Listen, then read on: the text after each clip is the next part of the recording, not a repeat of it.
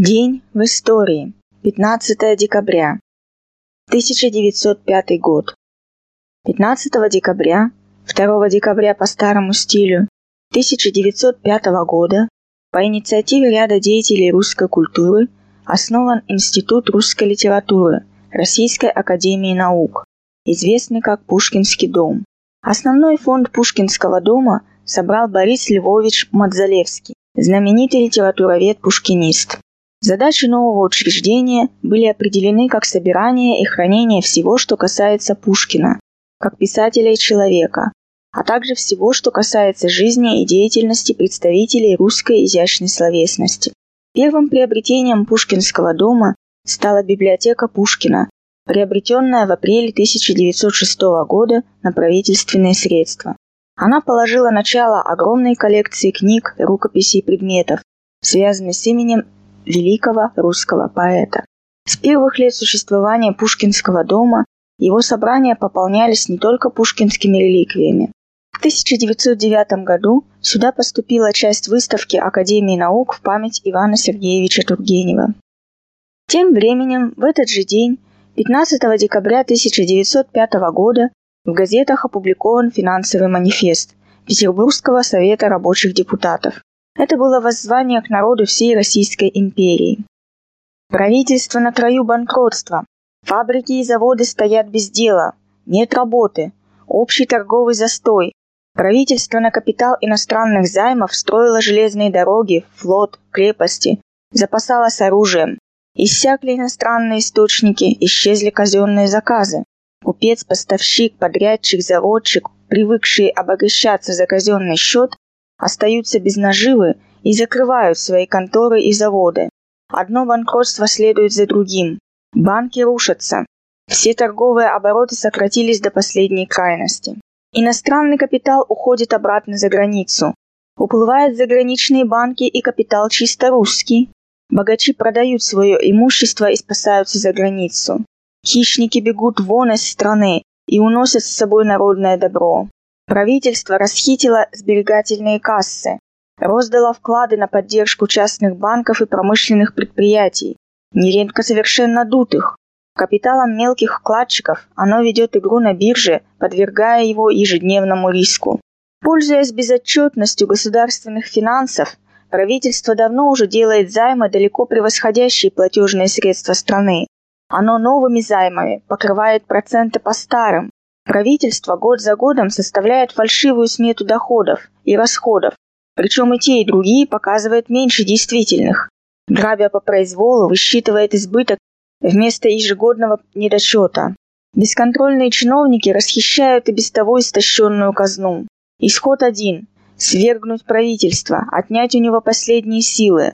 Надо отрезать у него последний источник существования – финансовые доходы. Самодержавие никогда не пользовалось доверием народа и не имело от него полномочий. В настоящее время правительство распоряжается в границах собственного государства, как в завоеванной стране. Посему мы решаем не допускать уплаты долгов по всем тем займам, которые царское правительство заключило, когда явно и открыто вело войну со всем народом.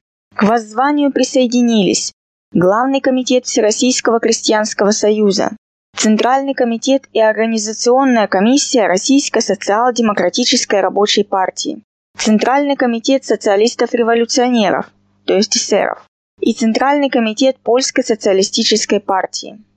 Правительство закрыло все восемь газет, напечатавших финансовый манифест, как полностью, так и в изложении. Одновременно царским указом были введены так называемые временные правила, о запрещении забастовок и наказании забастовщиков тюремным заключением. Этот указ в народе прозвали каторжным законом. Правительство шаг за шагом отбирало даже те крохи свобод, которые народ России под руководством пролетариата и его партии отвоевал в дни предшествовавшей упорной борьбы. 1917 год. 15 декабря, 2 декабря по старому стилю 1917 года – установлена советская власть в Костроме. В Омске открылся третий западно-сибирский областной съезд Советов рабочих и солдатских депутатов, который подтвердил переход власти к Советам по всей Западной Сибири и заявил о своей полной поддержке советского правительства. Ростов-на-Дону захвачен белоказачьими бандами атамана Каледина, а в Брест-Литовске делегация Советской России и делегации стран Австро-Бирманского блока заключили перемирие с 17 декабря по 14 января 1918 года. В этот же день декретом в ЦИК и Совета народных комиссаров был учрежден Высший совет народного хозяйства – ВСНХ при Совете народных комиссаров РСФСР. Задачей Высшего совета народного хозяйства была организация народного хозяйства и государственных финансов. Именно ВСНХ поначалу вырабатывает общие нормы и планы регулирования экономической жизни страны, в том числе фабрично-заводских и профессиональных организаций рабочего класса. Также 15 декабря – день рождения Красной Звезды. К декабрю 1917 года красногвардейцы Петрограда, как наиболее организованные из всех подобных отрядов, решили, что взамен красных повязок и полос им нужен более удобный знак. Им-то и стала Красная Звезда, которую 15 декабря 1917 года своим распоряжением ввел в Петроградской Красной гвардии командующий Петроградским военным округом Константин Степанович Еремеев. А через пять дней новую эмблему обсудил главный штаб Красной гвардии Петрограда и рекомендовал использовать ее в революционных военных частях повсеместно. Изначально Красная Звезда рассматривалась как нагрудный знак, Приказом Нарком воена Республики от 7 мая 1918 года она была утверждена как отличительный знак Красной Армии. А с 15 ноября того же года звезду стали носить на головных уборах вместо царских кокар. Причем ношение красных звезд распространялось и на моряков. Армейская красная звезда имела свое толкование. Но опять концов звезды – это пять заселенных людьми материков планеты. Красный цвет – цвет пролетарской революции. Он должен был объединить все пять континентов единой целью и единым началом. В более поздний период Красная Звезда трактовалась как символ воинов, стоящих на страже мирного труда, защищающих трудящихся от голода, войны, нищеты и рабства. 1938 год.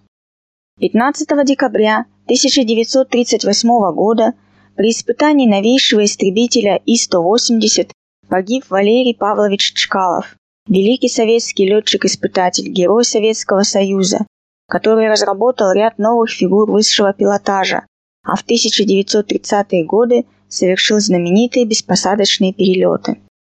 Первый подвиг Чкалова, прогремевший на всю страну, произошел 22 июля 1936 года, когда его экипаж на самолете Ант-25 завершил первый беспосадочный перелет из Москвы на Дальний Восток. Полет длился двое с половиной суток. Впервые по воздуху было преодолено более 9 тысяч километров. В экипаж Чкалова входили также летчики Георгий Филиппович Байдуков, второй пилот, и Александр Васильевич Беляков, штурман. Всем троим призвоили звание Героев Советского Союза с вручением ордена Ленина и медали «Золотая звезда». Второй подвиг Валерий Чкалов совершил 20 июня 1937 года, когда Ант-25 с тем же экипажем совершил аналогичный перелет без посадки по направлению Москва, Северный полюс, Ванкувер, США. Протяженность маршрута составляла 8504 километра, а длительность полета 63 часа 16 минут. Героический экипаж радостно встречали жители многих американских городов, а в Вашингтоне советских летчиков приветствовал президент США Франклин Рузвельт. Весь экипаж был награжден орденами Красного Знамени.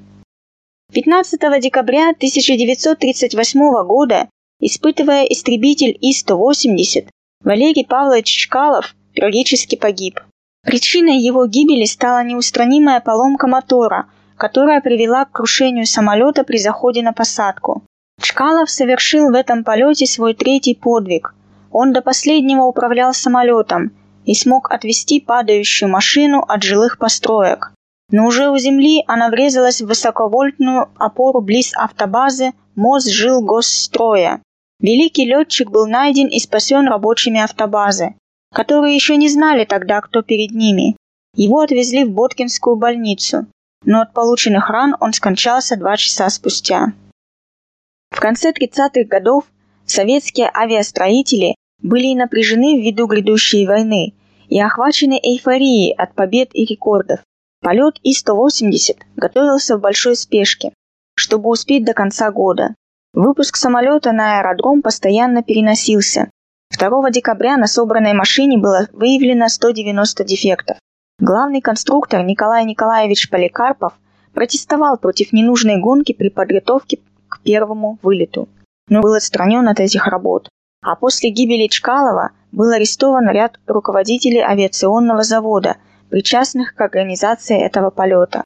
Они были приговорены к длительным срокам лишения свободы за выпуск в полет самолета с многочисленными неисправностями, повлекшими за собой гибель летчика. 1943 год.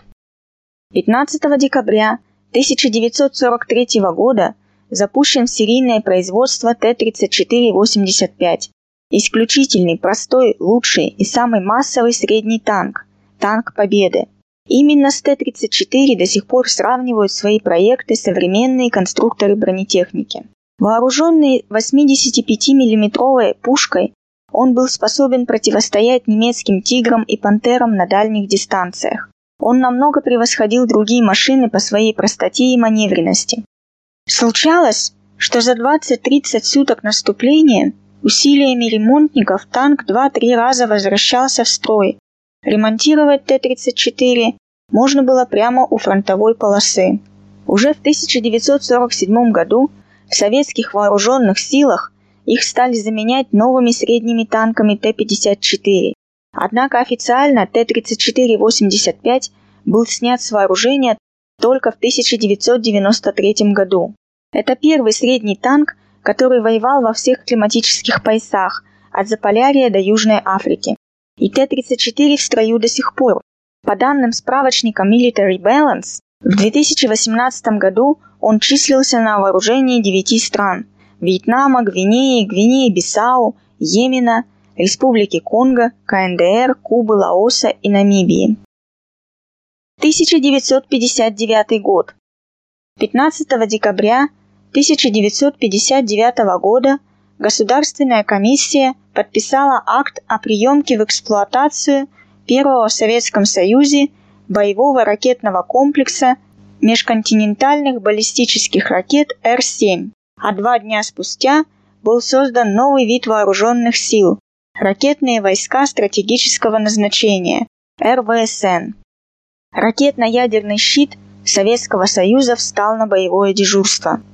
Это означало, что в любом уголке необъятной планеты агрессор получит отпор. Ракетно-ядерный паритет Советского Союза и североамериканских штатов был гарантией того, что прямая военная агрессия – приведет только к взаимному уничтожению обеих сторон, а возможно, что и к уничтожению всей разумной жизни на Земле. Началась эпоха взаимного ядерного сдерживания. 1970 год. 15 декабря 1970 года спускаемый аппарат станции Венера-7 впервые в мире совершил посадку на поверхность Венеры в 2000 километрах от утреннего терминатора на ночной стороне. Информация со спускаемого аппарата поступала в течение 53 минут, в том числе 20 минут с поверхности. Во время спуска были проведены замеры температуры атмосферы, которые менялись от 25 до 475 градусов Цельсия на поверхности планеты. 1984 год. 15 декабря 1984 года с космодрома Байконур была запущена автоматическая межпланетная станция Вега-1.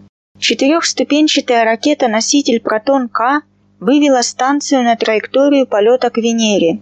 Через шесть дней, 21 декабря, вторая такая же ракета вывела в космос такую же межпланетную станцию Вега-2. Обе эти станции были созданы для исследования сразу двух небесных тел. В начале планеты Венера – а затем кометы Галлея. К 29 июня 1985 года удалось сделать качественно новый шаг в освоении Венеры. С помощью малых аэростатных зондов разработанных и изготовленных в НПО имени Лавочкина, была изучена циркуляция атмосферы планеты на высоте 54-55 километров, где давление составляет половину атмосферы, а температура плюс 40 градусов Цельсия. Эта высота соответствует наиболее плотной части облачного слоя Венеры.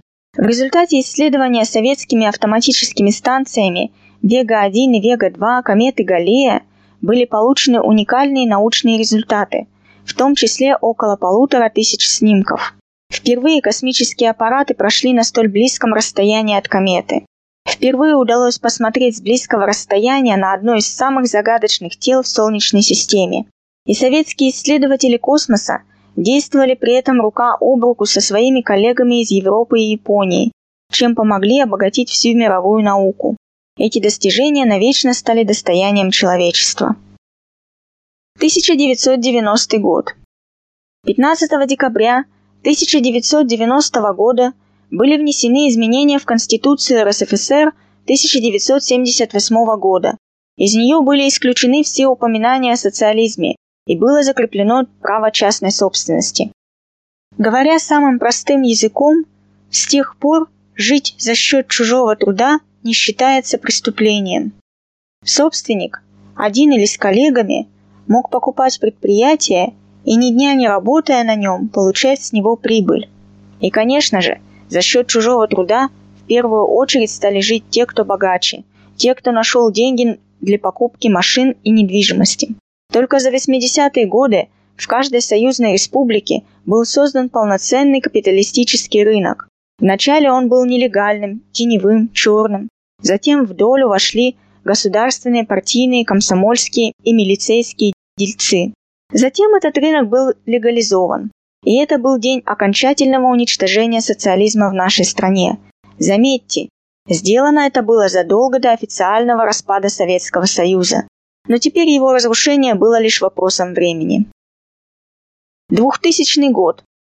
15 декабря 2000 года была окончательно остановлена Чернобыльская АЭС. После катастрофы 26 апреля 1986 года Печально знаменитая атомная электростанция не была полностью выведена из работы. Она продолжала вырабатывать электроэнергию, уже без уничтоженного четвертого энергоблока. На ней продолжали работать люди, в том числе и вблизи места катастрофы. 11 октября 1991 года на энергоблоке номер 2 произошел пожар с обрушением кровли, после чего он был остановлен. 30 ноября 1996 года был остановлен энергоблок номер один. 15 декабря 2000 года был остановлен последний энергоблок номер 3. На базе ЧАЭС было создано предприятие «Атом Ремонт Сервис», где до сих пор работают порядка 700 человек, более 300 из которых бывшие работники Чернобыльской АЭС. 2011 год. 15 декабря 2011 года США провозгласили окончание войны в Ираке. Ее целью было заявлено свержение Саддама Хусейна. Ну а на самом деле это вторжение было частью империалистического передела мира, а особенно передела богатств тех стран, которые когда-то входили в сферу внешнеполитического влияния Советского Союза. До Ирака были разрушены и Афганистан, и Югославия, после Ирака Ливия. Вторжение войск империалистического блока НАТО в Ирак началось 20 марта 2003 года. Сам Саддам Хусейн был арестован оккупантами 13 декабря того же года. Но суд над ним начался 19 октября 2005 года. Специально для него в Ираке была восстановлена смертная казнь, которая была отменена оккупационными войсками ранее. Хусейн был приговорен к смертной казни и 30 декабря 2006 года повешен. Но это не такое уже значительное событие по сравнению с тем, что Ирак был буквально втоптан в каменный век, а все его богатства и недра были захвачены транснациональными корпорациями. Больше всех, конечно, нажились нефтяные короли США и Великобритании. Ну а в 2014 году, после начала гражданской войны в Сирии, администрация Барака Обамы, лауреата Нобелевской премии мира, приняла решение о возвращении американских войск в Ирак. Они находятся там и по сей день. Вот таким вот был день 15 декабря в истории.